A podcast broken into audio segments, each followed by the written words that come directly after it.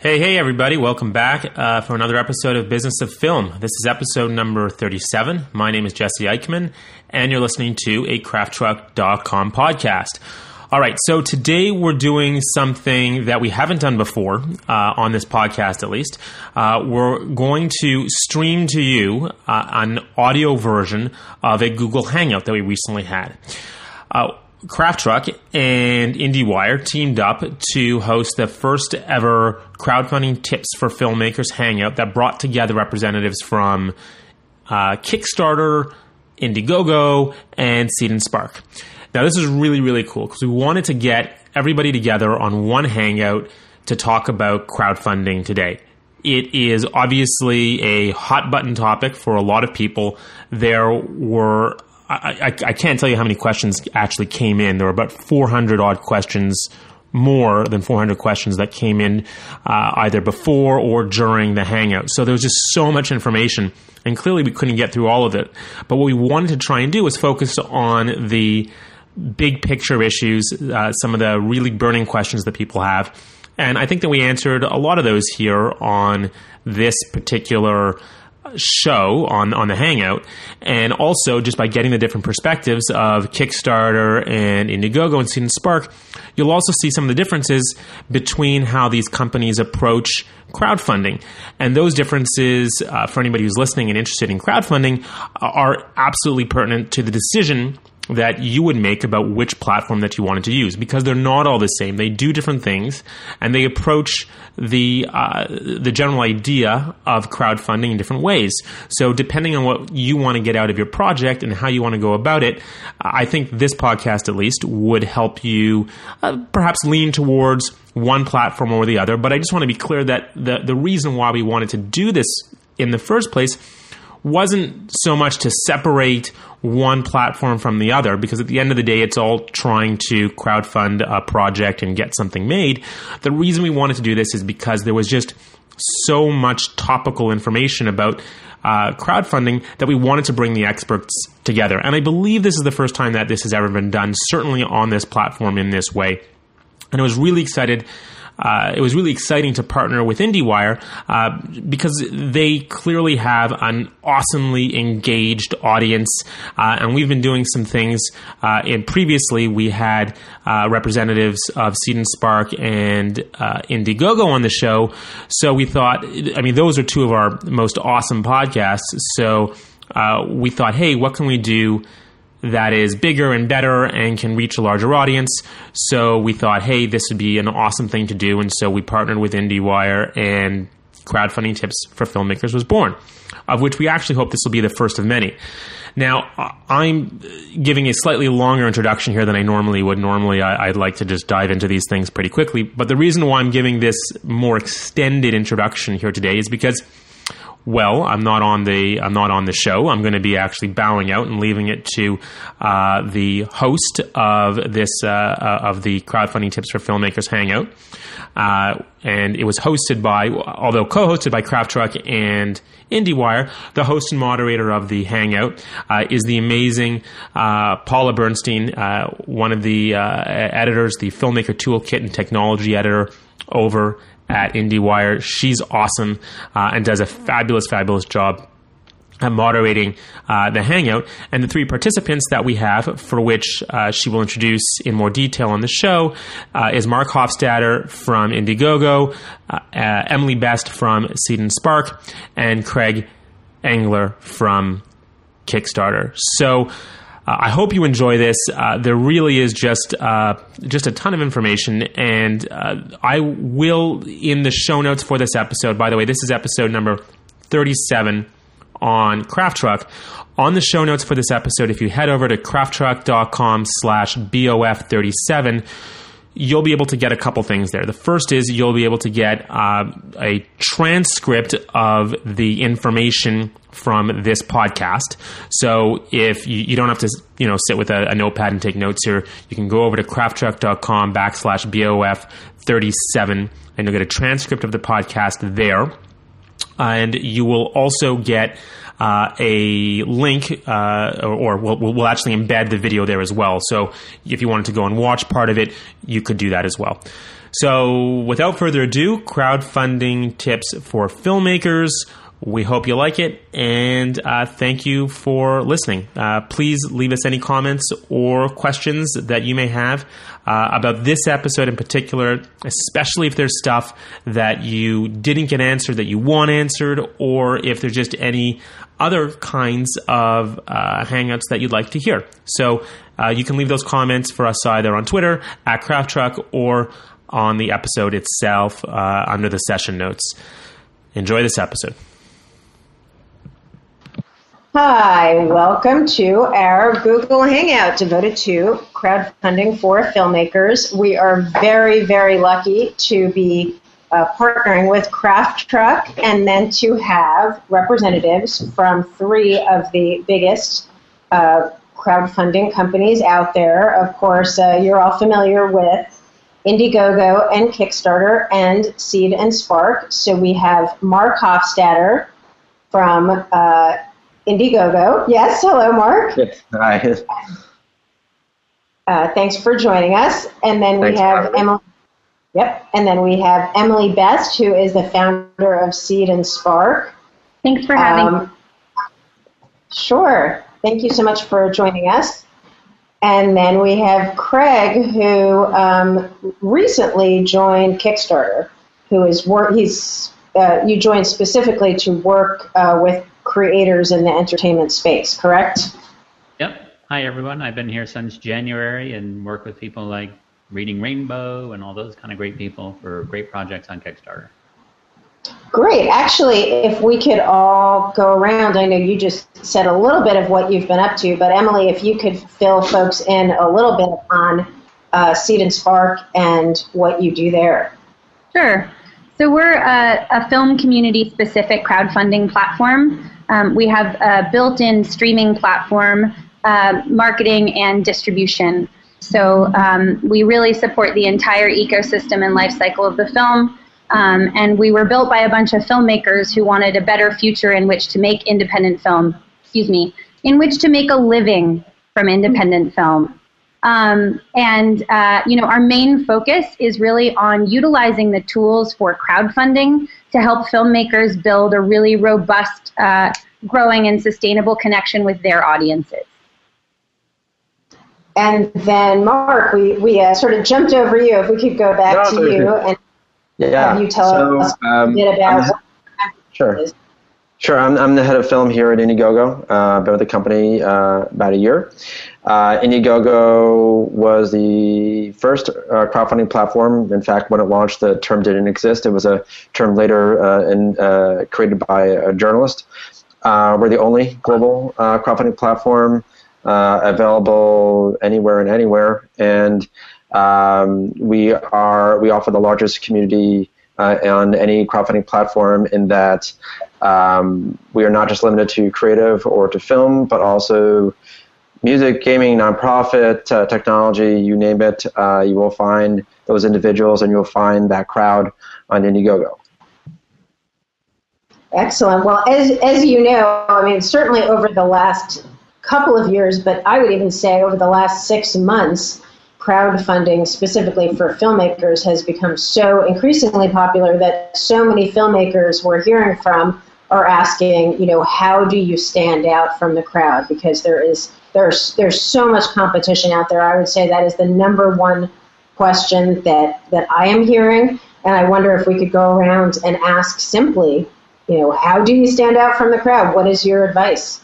Sure, I like I can start. Um, I think it's really important to draw a distinction between the crowd and your crowd because those are not the same thing in how you approach it. So um, one thing is that you know studio films have enough money to market to an entire demographic. Filmmakers don't have the time or bandwidth to reach all men between the ages of 18 and 24. So it really becomes about getting very specific about who your audience is, where they hang out, and how you get their email addresses. Um, and that's a kind of growth in crowdfunding that you can start long can and should start long before you launch a crowdfunding campaign. And the more specific you can be about your audience, the more details of, about their psychographic you can understand, the easier it will be to build the first really important core of influencers that will let you grow and expand that crowd through crowdfunding and then continue to expand that crowd through production and festivals and distribution and beyond. And then, uh, Marc, what, what, what would you add to that? Um, yeah, so in terms of standing out, um, having your crowdfunding cam- campaign stand out, I think the, the, the first thing you have to realize is that you're you're not a special, unique snowflake until you tell people, until you show people that you are. Um, in the same way that whether you be a student, a studio film or a film that's already in theaters uh, independently uh, via um, uh, Vimeo or, or, or VHX um, or iTunes, you still have to find a way to stand out. Um, there are uh, a copious amount of, of films, um, of albums, of books, of media, of content. Um, and so finding your path, and as, as Emily rightly said, um, first finding out um, where your crowd lives, going to them, learning from them, um, but also just trying to be different, trying to show us why your project is the one we should be paying attention to. Not necessarily giving money to, but just paying attention to in general. Because if you can't do that from the onset, it's not going to pay off for you down the road when you ideally get distribution. So again, it, it all starts why are you different, and then show us why you're different. And Craig, what are your thoughts on the question of how to stand out in the crowd or your crowd? Yeah, sure. What's uh, what's really interesting? So, uh, pretty recently, Kickstarter passed a milestone of a billion dollars in pledges to various projects. What's very interesting about that number is half of it, 500 million, was in the last 12 months. So essentially, you're not standing out in a crowd. You're not competing with other people who are on Kickstarter or other platforms. It's not a zero sum game more people are pledging now than ever before. um, can you guys hear me okay? Mm-hmm. Can you sure. turn up a little bit? I can't, but uh, perhaps the, the moderator can. Um, so the one thing I would say is, you know, you're not in competition with every other filmmaker in Kickstarter. In fact, quite the opposite. Uh, Kickstarter is kind of the deal where a rising tide lifts all boats. So when a Veronica Mars comes in, we see not only Veronica Mars getting a lot of money, but we see a lot more filmmakers around the platform get more money. Um, about 6 million people have pledged on Kickstarter, but about 2 million of those are repeat backers.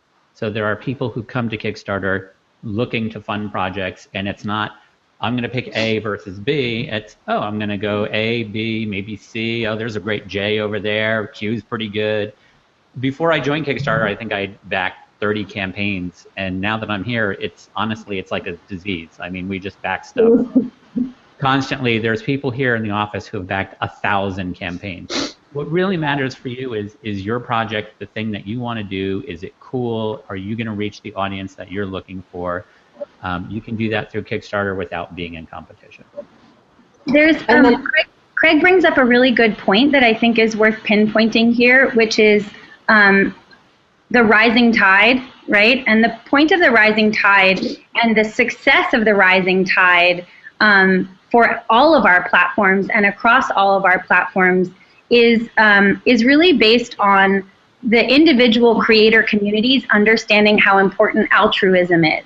And um, one thing that we know uh, is that on social media, for example, one of the one of the things that gets your projects shared and more visibility is when you're using your platform to pump others.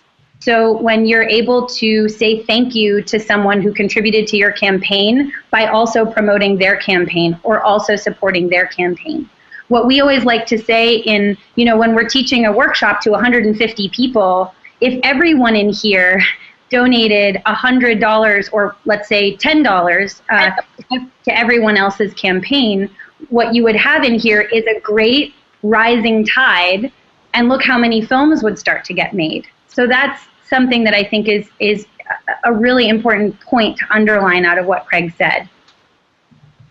And we talked about, or you all talked about ways to stand out, but what would you say? There's also a way to stand out in a, in a negative way and to make a negative impression. What would you say is the most common mistake that filmmakers make when turning to crowdfunding and just starting out with a campaign?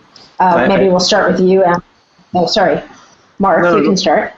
Well, I was going to say that they're not ready for it. Um, you know, uh, the thing that I, I, the story that I always like to tell is when uh, I went to a, a digital meetup uh, about two or three years ago, and somebody said to me, "Look, I, I posted the first episode of my web series on YouTube, and it has seven views. Do you think I should tell more people?" Um, and you know, quite simply, he just that individual was not ready um, to put his content out there. I mean, ultimately, I did look at the video and the the, the episode and wasn't very good, but that's but that that shouldn't drive it. Um, you know, obviously, that will ultimately play itself out. But you know, when somebody tells me, "Oh, I haven't built up my social, I have no social media," or um, I'm relying on just simple word of mouth, or I'm just relying on press, or I'm just relying on this, don't just rely on one thing. Um, there is no one path towards having a successful film, let alone a, a, successful crowdfunding campaign. And you know, the great thing about Indiegogo is that you know we are an open platform. You can launch your project at any given time. There's no uh, algorithm to decide whether or not you're actually ready to go. Um, uh, um, what we see is that you know people can launch, and and sometimes they fail. Um, but it's those campaigns that take those four to six weeks to build up their social media, to build out that strategy. What updates are, are they going to have uh, seven days in? What perks are they going to offer 12 days in? When they know that sort of stuff, they're going to succeed in a much larger way than anybody else. Yeah. Uh, Seed and Spark takes sort of a, a, an, an alternate approach, which is that we send pretty comprehensive feedback to every uh, filmmaker who submits a campaign specifically around preparation, and then we provide the materials that you need to really be prepared. So, a six week calendar that has everything from your Facebook and social media posts to when you're receiving feedback on your pitch video, which implies that you've made it far enough in advance to receive feedback and re edit it.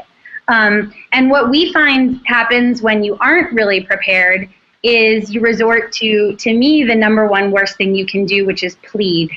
Um, what you start to see on uh, on Twitter and Facebook are these all caps, desperate posts of you guys. If we don't hit our goal, we're never going to make it. We won't be able to make this movie, and it'll be your fault. And while guilt is sometimes a powerful motivator, it is not a great audience builder.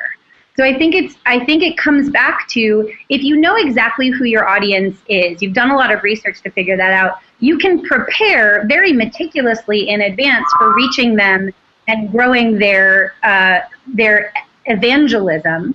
Um, and then and then when you hit the desperation moment, which every crowdfunding campaign has, right? Most crowdfunding campaigns see a huge lull in the middle weeks of the campaign, um, no matter how successful they are. And that will cause a lot of desperation. But if you're really prepared, you're not resorting to pleading. Instead, you're resorting to the event that you had planned, the new video that you're going to launch, the new short term incentive that you've thought of. And it makes, it turns desperation into innovation, which is where we see the really greatest crowdfunding campaigns um, really sing. Yeah, I would say. Then, um, less and less often do we see people who aren't really prepared to launch a, a, Kickstarter campaign. Kickstarter has been out there, especially in the film community, for a very long time. I think people, the the institutional knowledge that people have built up over the years, you know, you can go out there and uh, you know get great feedback from people who've done it before. I think um, there's really only two things that I ever see. I don't like to say people make mistakes because for the most part the projects are great. Um, there is a fear of failure that holds some people back, you know, especially with um, creators I talk to one on one. You know, a lot of them are sort of hesitant of should I do it? Am I ready? And usually by the time you've found your way to talking to somebody in person at Kickstarter, you are more than ready to launch your campaign. So, you know, don't let fear hold you back, um, I think is a big one. And also, Um, at Kickstarter, there are actually 21 people here on staff who do nothing but talk to creators, look over their campaigns, and give them advice. We'll give you feedback on your video. We'll talk to you about rewards. We'll talk to you about best practices. We'll talk to you about, you know, as uh, was mentioned, you know, the, the first and last week of the campaign are often the most important. You're going to see a lull in the middle, typically speaking. Um, you know, there's also things we can kind of guide you through. You know, campaigns on Kickstarter that reach 30% of their goal tend to be uh, successful over 90% of the time. So we always tell people you want to start out strong. You want to leverage both your personal and your professional networks to, to get out of the gate strong. Um, what's very interesting is of the failed campaigns that we see, most failed campaigns get no pledges. That means that somebody did not even like tell their mother about the campaign and have her give 10 bucks to get you started. So, you know, I, Craig, Craig, just to interrupt, I, I, I, thought you said all the Kickstarter campaigns were ready because they had talked to you guys. I, I, the question. I'm sorry, you, you, you, said all the Kickstarter campaigners are ready to launch because they talked to you guys. The ones that but you find said that there was person at Kickstarter. Yeah. Oh, okay. Okay. Just to make sure. when you're launching. Yeah. No, he was saying. Oh, oh I'm speaking. For, yes. You finish, Craig. So when you launch your campaign, you can select launch now and you can never talk to anyone at Kickstarter and just go ahead and launch your project. Or you can say, have somebody at Kickstarter review my project. Typically, the people that ask for a review of the project and then you literally get a person that will go and look at your project for you are the people who've done a lot of homework and by the time they find their way to us, they're super set. It's kind of the people that aren't really talking to other people about it, not looking for a contact, just want to you know, run and gun it, and they, they tend to get, you know, not as many pledges or none. I, I, to, to, to, that, I agree with, with, with Craig. Um, and sorry, Emily, I didn't mean to, to cut you off.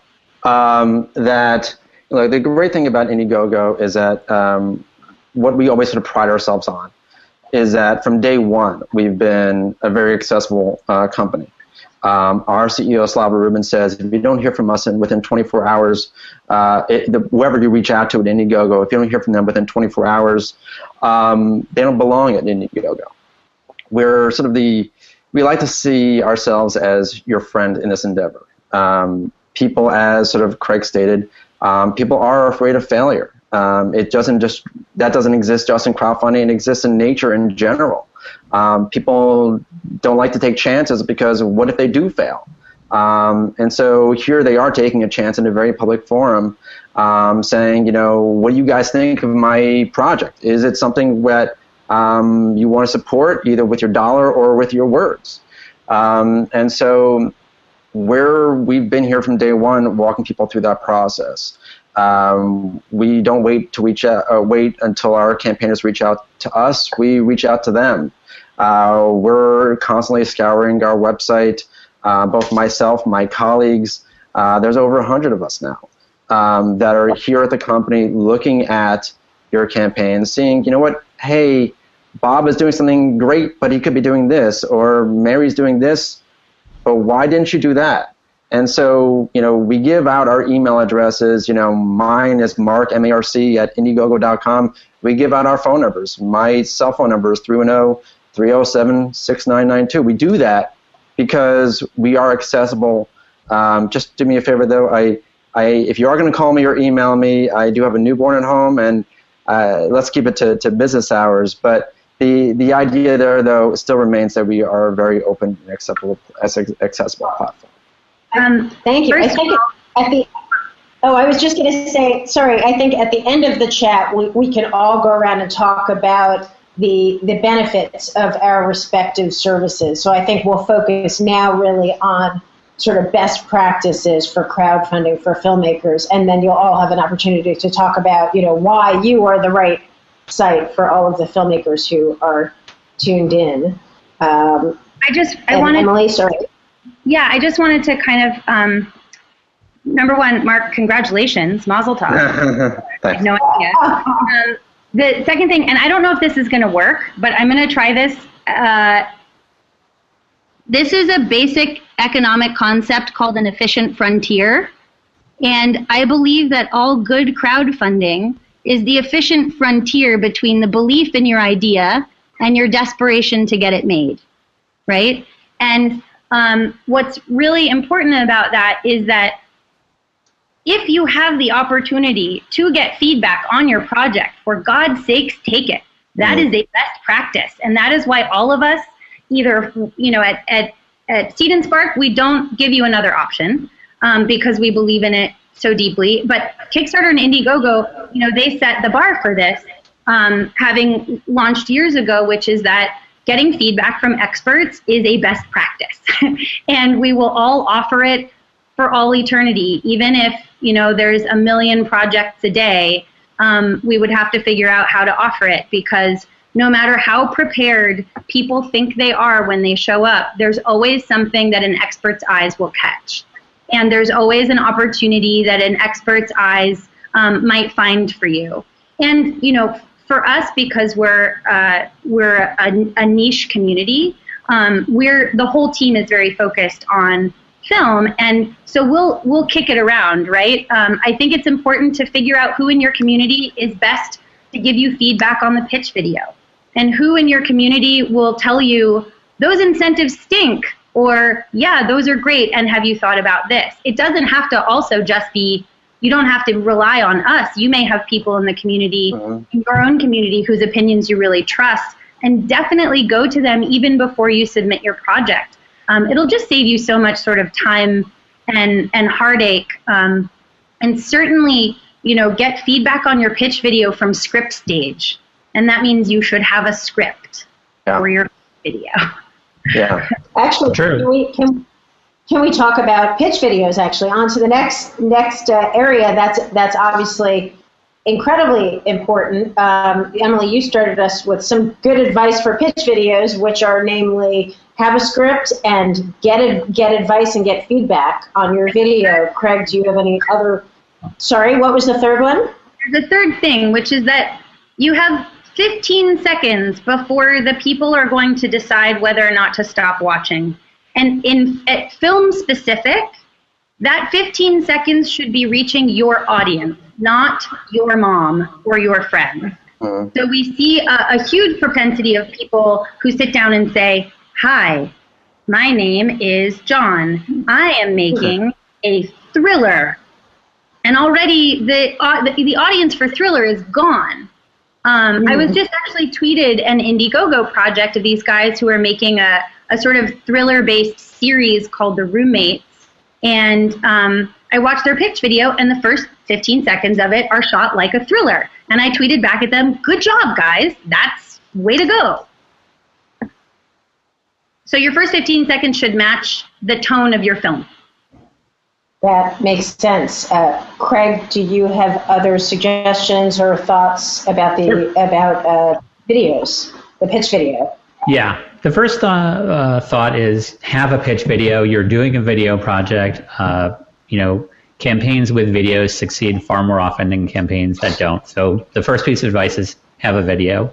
Uh, the second piece of advice is have fun with your video. You know, um, the the people who do great videos uh, are going to do great projects. If you again, like if you look at Reading Rainbow, you know LeVar Burton has fun with the Reading Rainbow, you know video. Everybody has fun. There's a great project on Kickstarter called Night of the Living Dead, and essentially they shot the video like they were in the movie, which was fantastic.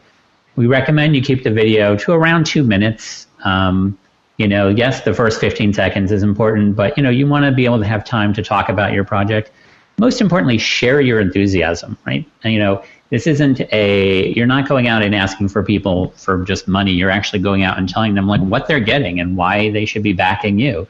And your enthusiasm will come through. Um, have fun with the video. Like I said, you know, there was there was one video that someone launched. I won't say the project, but the first video was a little bit dry, and we were like, well, that's a little bit dry. And then they came back with the second video, and it was awesome.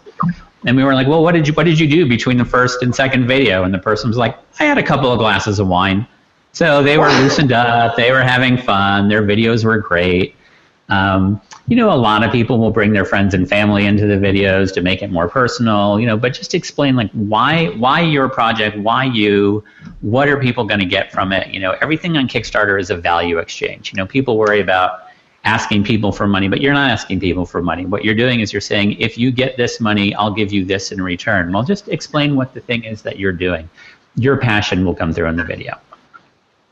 And Marc, is there any yeah. area of the video uh, that we haven't touched on that you wanted to add uh, to? Yeah, definitely. I think that um, people sometimes really make a mistake with their videos. Um, not often, but sometimes um, people forget to make that emotional connection.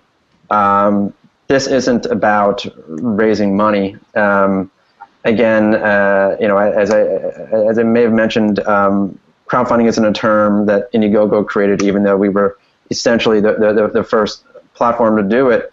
Um, the funding element is really the second or third part in the process. Um, it's just sharing your passion. Um, and to that end, um, you know, some people make the mistake of having a, a, trailer for their for their pitch video. A trailer doesn't evoke an emotional response. It doesn't ask you to do anything. It says, "Here's this cool thing," and that's it. Um, you're not trying to get them to go to the theater just yet. You're trying to get them to participate in what you're doing. Um, so don't have a trailer. Have a video. Uh, have a pitch video and much as much as you would pitch any other financier, whether it be an equity investor or if you're at a studio level, uh, pitch a studio executive. You want to tell them in a succinct amount of time who you are, what you're doing, why you're doing it, how you're going to do it, and what they can do. So if you forget that call to action at the end, the entire thing was for nothing. Um, so at the very end, you know, either give a direct link uh, because that video may be posted elsewhere. Uh, give a direct link via annotations uh, to the website uh, to Indiegogo, um, and um, just be certain to say thank you because you should be thanking them. And then yeah, the, the, there's been. Oh, sorry, Emily, you go. I was just going to say the who, what, and why are the three questions you really have to answer with an emphasis on the why, simply because it says this is what I am making that I think is really valuable. Would you join me on the journey? Um, so I think the la- the only uh, other two things I would say is that your pitch video, particularly if you're a filmmaker, is about instilling trust in those you're pitching to that you're going to make a good film. Number one, and number two, it's about what you're offering. So if you think of a pitch video as what you're asking for, um, you simply won't get uh, as good a response as if you were to say, um, here is what I propose to offer. Um, and if you've been doing your research on your audience, you should know that they're going to be excited about it. Um, so that when you say, here's what we need, and you can, you can take a part of this to join us on this journey, um, you sort of already know that they're going to be excited to do that. And then, how do you determine the right uh, goal to set um, that so that it's not too high and not too low and just right? Is there any sort of formula for that? Yeah, I would say. So go ahead, Emily. I have only one thing to say about that. You should you should raise enough money to advance the project exactly how much you are promising to advance it in your pitch. So if you need $20,000 to complete production, and the only plan you have to get that production funds is through crowdfunding, then you should raise $20,000. Um, if you and and that that goal will say I need to raise for a smaller amount of, of advancement of the project, or I need to really expand my network in order to raise this much money. Um, it's really about making sure you raise enough to do what you are promising for the money you are asking for. That's really important because it's it is about trust. And if you if you you know grotesquely undershoot your goal, um, you won't have enough money to do what you promised, and that can leave a bad taste in the mouths of the new people you're bringing to crowdfunding. Um, and if you uh, if you can do for two thousand, propose to do for twenty thousand, that kind of indicates that you didn't know how much it was going to cost you to do it anyway. So um, it just think about it in terms of what will build the greatest audience trust and what you need in order to do the thing that you're promising. Budget carefully. Um, I would say, um, in terms of setting your goal, don't pick a number just because it feels right um, or it feels like that's what you want people to present. Um, you know, or rather, rather the audience to perceive. Um, no one, uh, oh, I had an analogy, it just slipped out of my head. But the idea of setting a, a $500,000 goal or a million dollar goal, because man, that looks awesome uh, to the crowd, and they're going to say, well, this guy or this this female filmmaker is a big deal because they have a million dollar goal. Um, there's only been no more than ten uh, million dollar plus campaigns on the film side, um, and um, yeah, having a, a big goal isn't going to help you. But as Emily was saying, have a realistic goal. And if you want to raise $100,000, we actually say, you know, maybe maybe come in at 75 because here's here's why. Um, 89% of campaigns on Indiegogo that hit their goal exceed it.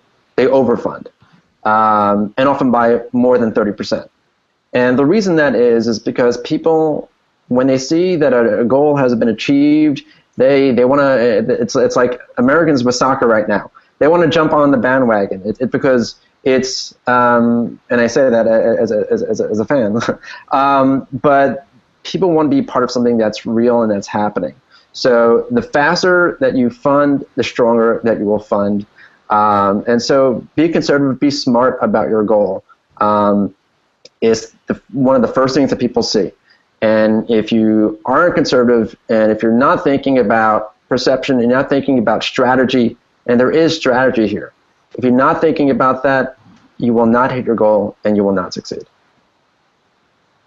And then, I would say Craig, the, you have thought, oh, sure. I would say the thing I tell people most often is ask for what you need, not for what you want.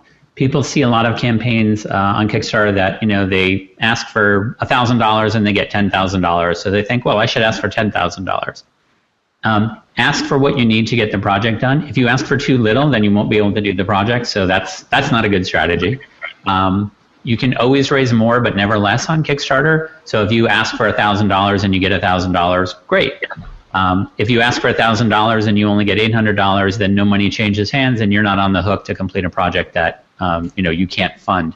So basically, what is what is the least amount you need that you can still do the project? Um, what we've also seen, and you kind of have to be aware, especially if you have a, a project that could really take off, um, is look for what you're going to have to do in success. You know, I've worked on a lot of campaigns. Um, I think Reading Rainbow was the one I mentioned before, where they wanted a million dollars and they got that in a day. One of the conversations I had with them ahead of time is, you are in all likelihood going to exceed your goal so think carefully of the things that you're offering because if you say, "Oh, I want to give a signed autograph of LeVar Burton," and we think we're going to do a thousand of them, and you have a hundred thousand of them, now LeVar is going to be sitting there signing a hundred thousand autographs, and his arm is going to fall off, and they're never going to complete the project because LeVar is never going to recover from that. So think about you know not only what the minimum is, but also if your campaign is one of those ones that goes kind of crazy, like be aware that you are still on the hook for fulfilling that thing. So, oh, it's a great idea to do like a keychain that you're going to mail out personally when you thought 100 people were doing it. When you're personally mailing out 10,000 keychains, it can get a little dicey. So ask for what you need. You can always get more, but never less. Um, and you know you should have a very good handle on what you need to get the project done by the time you're launching uh, on any site. So you know you are the best person to know what your costs are going to be budget for success. Well, actually, that's a natural. Oh, so, uh, that's a natural segue into the question of backer rewards and incentives, and you give very good advice, Craig, about you know people do get uh, you know overly enthusiastic and sometimes offering more than they can deliver. Um, what other um, guidelines would you urge people to keep in mind when set, creating incentives and backer rewards? Sure. Awards. There's a, there's a couple basic things that we always cover, which is the, the best reward that you can ever give is a copy of the thing that you're doing. So in the case of a film, you want to be able to give a digital download, a DVD, uh, you know, the the premiere ticket, just some way to see the thing. That's always sort of the best reward. Um, tier wise, you always want to have a lower tier in the $1 to $5 range just so that somebody can give their moral support to the project and also that they can give their social media support. You know, they'll tweet out, oh, I just backed, you know, Reading Rainbow, even if it was for a dollar. Um, $25 is a very, that is the most popular reward in terms of the number of people uh, on Kickstarter that will choose that, that uh, monetary value. So always have something in the 25 range. Um, we consistently see the most money actually comes at the $70 range. So it means there are fewer people donating at or, or backing at $70, but they're backing because they're backing more money. You're going to get your most money um, at that tier. So have something great at $70. Um, we always say have have some really big tiers, you know, a couple hundred dollars, thousand dollar, depending on what it is. Um, experiential awards, things that reward somebody with some meaningful interaction, whether it's you know being an extra on set, getting a producer credit. Uh, I was talking to someone today who's going to launch a really great project in early July, uh, a film and TV project. And this guy uh, is very well known and, and, and has done film projects and TV projects. And I'm like, one of the rewards has to be you'll read that person's script and go over it with them in an hour long phone call, you know, and that can be a high level cheer. Um, there are people that come in and they kind of know going in what they're going to do. It's very rare that you're going to get somebody who says, "Oh, I know I'm going to donate $25. Oh, here's $1,000 because of a cool reward." Um, it's very often that someone will have some idea in mind. Oh, I'll probably give that guy a hundred bucks. What's a cool, you know, hundred dollar reward? So make sure that you're you're not really upselling anyone you're more like hitting the spots where they're already interested in. Um, uh, limited editions or special things that you can only get, like you're going to get the special edition DVD or you're going to get the one night only this or that. Those tend to be really great because then you're truly rewarding a backer for getting in early and helping your project versus someone who might be able to buy the DVD six months or a year from now. Um, those are some of the, the key ones. I'm sure the other guys will have some great ideas as well, but those are some of the ones that work on Kickstarter. That's an awesome framework that you just provided. Um, that was really helpful. So I'm just going to add on top of that, I, like yes, everything he said, and here's some some details that we've noticed. Um, we work a lot with distributors, and um, increasingly the distributors are getting very used to and actually very excited about picking up crowd-funded films. Um, if you are promising a pre-sale, just keep in mind that that affects your relationship with the distributor, right? So if you've promised uh, a uh, hundred or a thousand Blu-rays, don't assume that your distributor is going to pick up that cost. Mm. Um, so, so if you are offering pre-sale and early access, just be aware that that's probably still going to be your responsibility, and you want to make sure um, not to sort of preclude anything that your distributor might want to offer. Um, and that's just worth thinking through in terms of what you think is the most likely success scenario for your film. The second thing I was going to say about the $25, um, and in films, really, it's like the 10 to $25 range. Um, we really encourage people to make them personal, visual, and shareable. And that means, for example, um, a young man named Sean Mannion uh, made a short film. Is actually he's just uh, wrapped production on a short film called Time Signature, and it's about time travel. So when you contributed to his campaign under at the $25 level and under, he wrote to you and he said, "What point in time would you like to visit?" And so I was sort of I was being kind of a jerk actually. I was like, "I want to be at the signing of the Magna Carta, the founding of the government." And I'm not kidding, in 15 minutes, he had found a picture of me, photoshopped it into an huh. ancient scroll awesome. painting of the Magna Carta, posted it on my Facebook page and tweeted it it says, We found Emily Best uh, at the signing of the Magna Carta. Where will we find you? And a link to the project. I, I just want to quickly list all the things that are awesome about this. It cost him nothing. It made me trust him immediately as an artist. I shared it everywhere. Other people, when they discovered that I had the same haircut as a 14th century friar, also shared it everywhere. Um, and uh, and he created something that, as a thank you to me, could be more publicity for his project. Um, and so it's it's also thinking about when you fulfill rewards immediately versus when you wait until the project is finished. So he was taking a risk there that maybe the project wouldn't be successful, um, but he was making sure to say a very personal, visual, and shareable thank you to all of his backers immediately. Um, the third thing, uh, and that's sort of in line with the example I just gave, you want to think of rewards that deepen engagement versus proliferate stuff. In the film space, we are filmmakers, we are not manufacturers, right? So we want to find ways to deepen engagement. So I think Craig listed, you know, on-set visits, walk-on extra roles, uh, expertise-related rewards, like a guy reading, an expert reading your script. Um, These are the sorts of things, experiential rewards, that actually then generate more social media fodder for growing the audience. So you take a lot of pictures and video of someone's on-set visit, and then you promote that, and that can grow your audience as well. And then um, finally, something we've seen that works very well is access to higher rewards. So there was a project called I Am Thalente about a homeless skateboarder uh, from South Africa now trying to make his way and sort of become a man in and a professional skateboarder in Los Angeles. And she knew that most of her audience was actually like young skate kids who had a little bit but not much access to capital. Then she made a thousand dollar reward where Thalente, the skateboarder, and one of his pro skateboard friends like Kenny Anderson would show up at your school and do a skateboard demonstration at the thousand dollar level.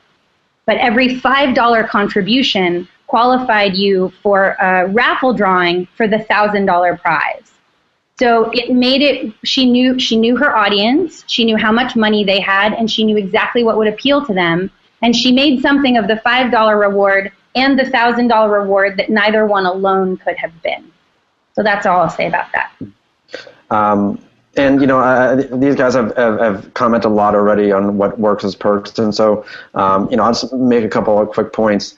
Um, people contribute to a campaign for one of three reasons, in our estimation, and we call them the three Ps: um, the person, uh, the project, or the perk. Um, and so to that end, actually, all your perks should relate to relate to that. So if it's about the per, people are contributing um, because of the person, have perks that are related to the person. Whether it is, I'll give you an example. Um, there was a great documentary that funded not too long ago on Indiegogo called Return to Timbuktu. It was executive produced by Alex Gibney and Wim Wenders, uh, two noted documentary filmmakers. Um, and one of the perks that they offered up, along with the first time uh, documentary feature uh, filmmaker, uh, Michael Meredith, was a, a docu, if you will, uh, where they were offering up uh, a classroom, uh, a virtual classroom, so that you could learn from the experts on how to be a documentary filmmaker. Um, and you know, it was sort of a it was a small class, um, very sort of almost one on one, so to speak and um, that was valuable because it was for about the person that people were contributing for. Um, about the project, you know, um, there's a great doc, uh, there's a great sorry, it's a great narrative uh, feature right now on Indiegogo. And this sort of showcases um, our global reach. There's a, a female director out of Laos uh, in East Asia right now. She is crowdfunding her first feature film. And one of the perks that she's offering up at, at a higher end is a tour of Laos. Um, and, you know, people are going to more and more to East Asia these days, Cambodia, uh, Thailand, and, and so forth. And so having somebody who lives in Laos and can walk you around and showcase you, and, and I think even the perk says ply you with beer, um, you know, I think it's a great experience. Um, and then, of course, the perk itself uh, being the last part um, you know, being fun and inventive. You know, we, we, we will also talk about our the three different types of perks. Their standard definition. That's you know your your stickers, your social media shout out, your your DVD. Um, you know that sort of standard definition. There's high definition. Uh, you know which goes on to maybe the the uh, set visit or the premiere, and then there's the high definition um, you know, as my colleague John Trigonis really speaks to uh, on a number of occasions, which is where you do the unique item, uh, where you do the Magna Carta, or you know, you have someone write you a song or a poem on a ukulele and they play it specifically just for you. Um, it's a unique one-on-one experience, and those perks are awesome because as, as Emily said uh, rightly, whatever draws you more into the project, whatever makes you have more of a relationship with the filmmaker, with the film, makes you feel so much more a part of the process and so much more that you want to talk and, and shout from the rooftops. Look what this person is doing. This movie is amazing. And if you're not contributing to them, uh, to the project, if you're not helping them out, you're a fool because this is amazing and you should be part of that process. And yeah, any last thoughts on rewards on, is, um, okay. Sorry. One thing I would add about rewards is like think about your friends. Like, would your friends think your rewards were cool? And if the answer is yes, then you're probably doing great rewards. If the answer is no, then you might want to, you know, rethink your rewards. Like, if it's something you think would be cool if you, you know, got that as a reward on someone else's campaign, then you're in the right ballpark. So just think about it. You know, what you think is cool is probably what everyone else is going to think is cool. That's it. So I can't, I can't believe it. The time is going too quickly, and you guys have too much, too many interesting things to say. So we are going to start taking some questions from our audience, and we have one already from uh, Caleb Thomas, who who asks, "How do you bridge the difference in campaigns launched in, say, Huntsville, Alabama versus New York City?" Meaning, the, just the location of the launch, how vital is that to the importance of the success of a campaign? May I start? Yes, Emily.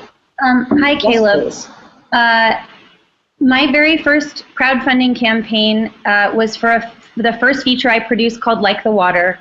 And um, it was a film shot in Camden, Maine, which is a tinier, tinier town than Huntsville, Alabama. Um, and uh, what we did with our uh, project ended up sort of giving birth to Seed and Spark. We made uh, what we called a wish list that worked like a wedding registry, and we listed all of the individual items we needed. Um, you know, from locations and car rentals, bug spray, sunscreen, um, camera rentals, uh, props, and um, booze, and all of those things. And because we were making the film in Camden, Maine, it changed the way that we did our outreach so that we went, you know, far and wide with the ask for contributions of cash, but we went directly into the community for in-kind contributions. And what happened was we raised $23,000 in cash when we only needed 20. This was in our own website at the time.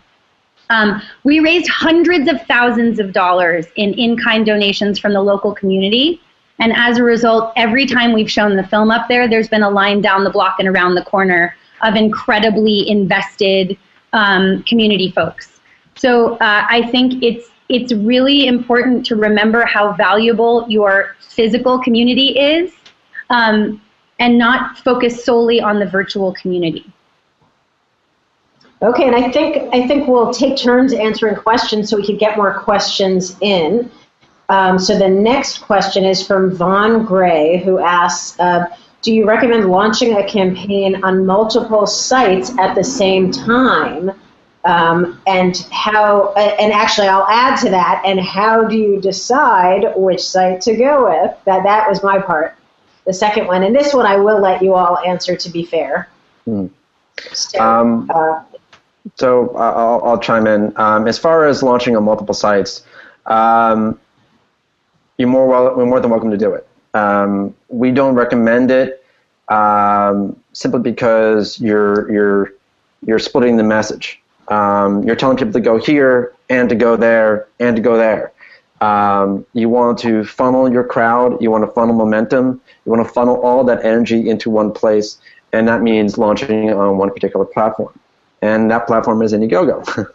um, really quickly, because I, I, know we're, we're short on time, and um, I you know I could tell you you know all day long why you know we're the best platform for, for filmmakers. You know, in the last in the last year alone, we've seen uh, the amount of funds raised in our film community uh, double. Um, you know, it, it's a growing, stronger community than ever. Um, uh, less than two weeks ago, uh, these awesome filmmakers from Austin collectively known as Rooster Teeth, launched an Indiegogo, and within 48 hours, sorry, 52 hours, uh, they raised over a million dollars. Uh, now, two weeks in, halfway through the campaign, give or take, uh, they've raised 1.7 million dollars. Uh, again, with two more weeks to go. Um, but with us, we're an open platform. As I said earlier, we're an accessible platform. You know, we don't tell you uh, if you can or cannot crowdfund. The crowd decides. Uh, we also offer you more options in terms of how you fund your campaign, fixed and flexible, all or nothing, or uh, or keep what you raise. Also offer more options on how you pay to fund a project, whether it be PayPal or credit cards or wire transfer. We also allow you to fund your project where you want to. Uh, through Indiegogo Outpost, you can actually embed your campaign on your own native website, gain, take the organic traffic that you have, merchandise, whatever you want to do, you can do it and still have your project mirrored on Indiegogo.com. So you're getting the best of both worlds, the stranger dollars and your organic traffic on your native website. And again, on Indiegogo, there's over 12 million visitors every single month. So, I mean, by and large, um, you know, we've seen films uh, all shapes and sizes, um, and all great partners like AFI and IFP. Um, and I, I, just think that we're, we're, we're the perfect home for your crowdfunded film. And Emily, I saw you shaking your head when I asked the question about launching on multiple sites at once. If you could dive right into that same question, and thank you, Marc. Sure. Uh, it's it's really just that, um, particularly because Kickstarter and Seed and Spark are, uh, all, well, Kickstarter is all or nothing. Seed and Spark is eighty percent or nothing. Um, it would be it would behoove you to focus your efforts on a single platform. And I really agree with Marc about simply just not splitting the message. Um, just quick details about Seed and Spark because we're we're the new guy in town, which is sort of funny to say 18 months in because um, it's kind of surprising there aren't more entries into this space uh, in, the, in the film space. Um, but uh, our, our crowdfunding platform works a little differently. So uh, it's built like a wedding registry. We call it the wish list. You can list the individual items you need to make your film, and your supporters contribute money towards items, or they can loan them to you directly. So we're, we're the only platform for crowdfunding and crowdsourcing. Um, so, for example, if somebody loans you your entire camera package, that ticks off that dollar amount from your goal. Um, we're purpose built for staged financing, which we're seeing filmmakers use more and more, which is to say, um, if you raise a small campaign for development, um, you keep that page and the aggregation of those funders and followers uh, through your next campaign. So let's say you raise for development. Well, I'll use a specific example. Fog City is a project that launched with us when we launched in December of 2012. They raised $6,000 for the development of their short film. They showed their audience all along the way how the development process went. They came back and raised about $35,000 for production. And uh, with about 12 days left to go, they have um, uh, they're 77% funded um, in their third campaign, which was for post production. Um, and what they've done is they knew they didn't have the crowd that was big enough to raise $50,000 to start. So they grew it little by little across the course of the campaign. And that's something we offer to all of our filmmakers. So you can aggregate all of your followers. Um, another thing we offer is that your crowd gathering does not stop when the campaign is over. You can continue to gather followers who are not providing financial support but are just providing kind of a high five. That's actually the symbol that's there. Um, to your campaign who are staying up to date with you. Um, and that really helps when you get through festival season to, to aggregate those audiences um, and have one central place to message them with really good tools. Um, we have a Sparks incentive st- system. So instead of just the uh, the filmmakers providing incentives, the site also provides rewards points called Sparks, um, and that's because we have a built-in streaming platform. So uh, we have films not only that come from uh, from our from direct from filmmakers, but also from uh, Gravitas, pretty soon Kino Lorber, uh, and about five other platforms that I'll mention in a few more weeks. Um, and uh, and so you can actually spend your rewards points to watch this really wonderful growing library of truly independent streaming films on the streaming platform. And recently, we have dipped our toe into distribution. So, um, through a partnership with Amex, we um, have piloted a program we're calling the in home theatrical release, where five Seed and Spark distributed films per month um, get into 67 million US homes, and the filmmakers, of course, are paid for it. Um, and we're now uh, doing deals with um, several output uh, companies to, um, to provide guaranteed distribution for films that successfully crowdfund with us. We do have a slightly higher barrier of entry than our counterparts, but we never say no. Um, we simply just provide feedback on the campaign, and generally it becomes a self selecting process. So somebody will submit their project, we'll provide all of our best practices feedback, Oops, and either I, they take it and then. Cut off there. Um, oh, not. Sh- I think I, I think I got most of what you said, and um, we are almost wrapping up, but obviously we don't want to forget you, Craig. So if you could chime in and um, and tell us, you know, why, um, well, why first off people sh- should or should not go with all three platforms, and then um, you know why it would be wise to go with Kickstarter. Sure. I mean, like everybody else, I would say it's probably not worth anyone's time launching on multiple platforms because you're going to be driving people to different places to do sometimes different things, and you're really better off, you know, driving uh, people to you know one location. Um, I think the the this isn't a bake off. Like we're not in competition with anyone else. You know, Kickstarter is uh, a platform unto itself. The the great thing about Kickstarter is it works. You know, we've had over a billion dollars in pledges.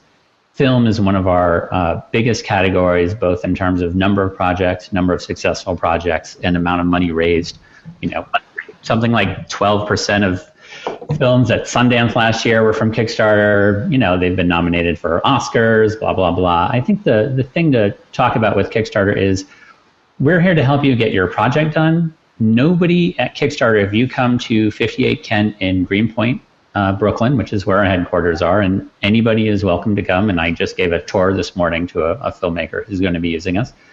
You will never hear anyone here talk about money. We will always talk about projects. We're here to help you get your project done. Kickstarter was founded by a guy who was a waiter and a guy who was a music, music journalist who thought it'd be great to help people get um, creative projects done. That's what we're here for. Um, when you use Kickstarter, you become part of a, a, great community, both online, where we have the largest community of backers and the largest community of repeat backers. But also, we work with you afterwards. We have a theater here in Greenpoint, Brooklyn, that filmmakers are welcome to use for free to host their screenings.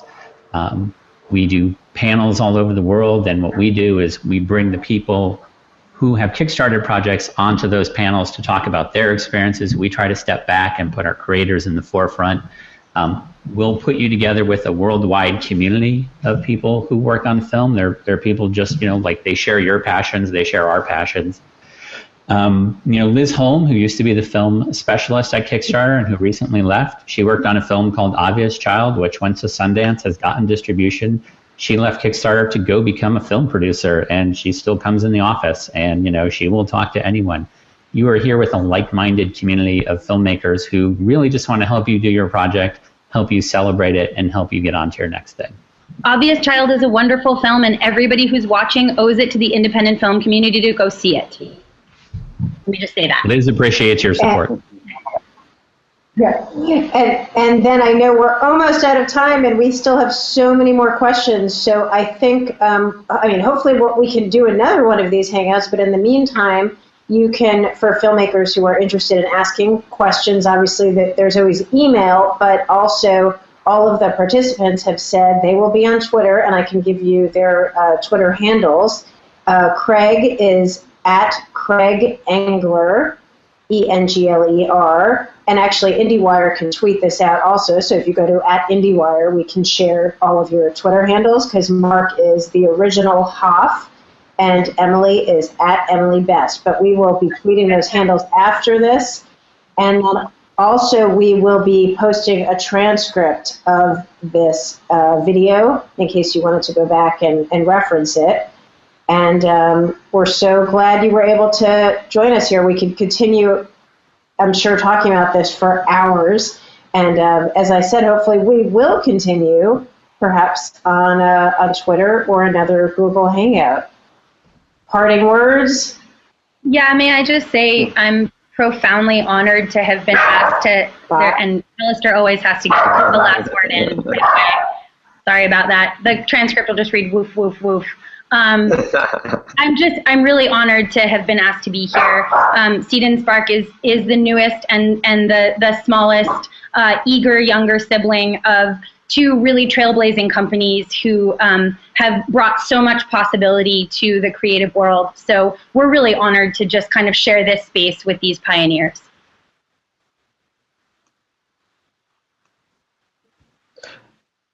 Craig?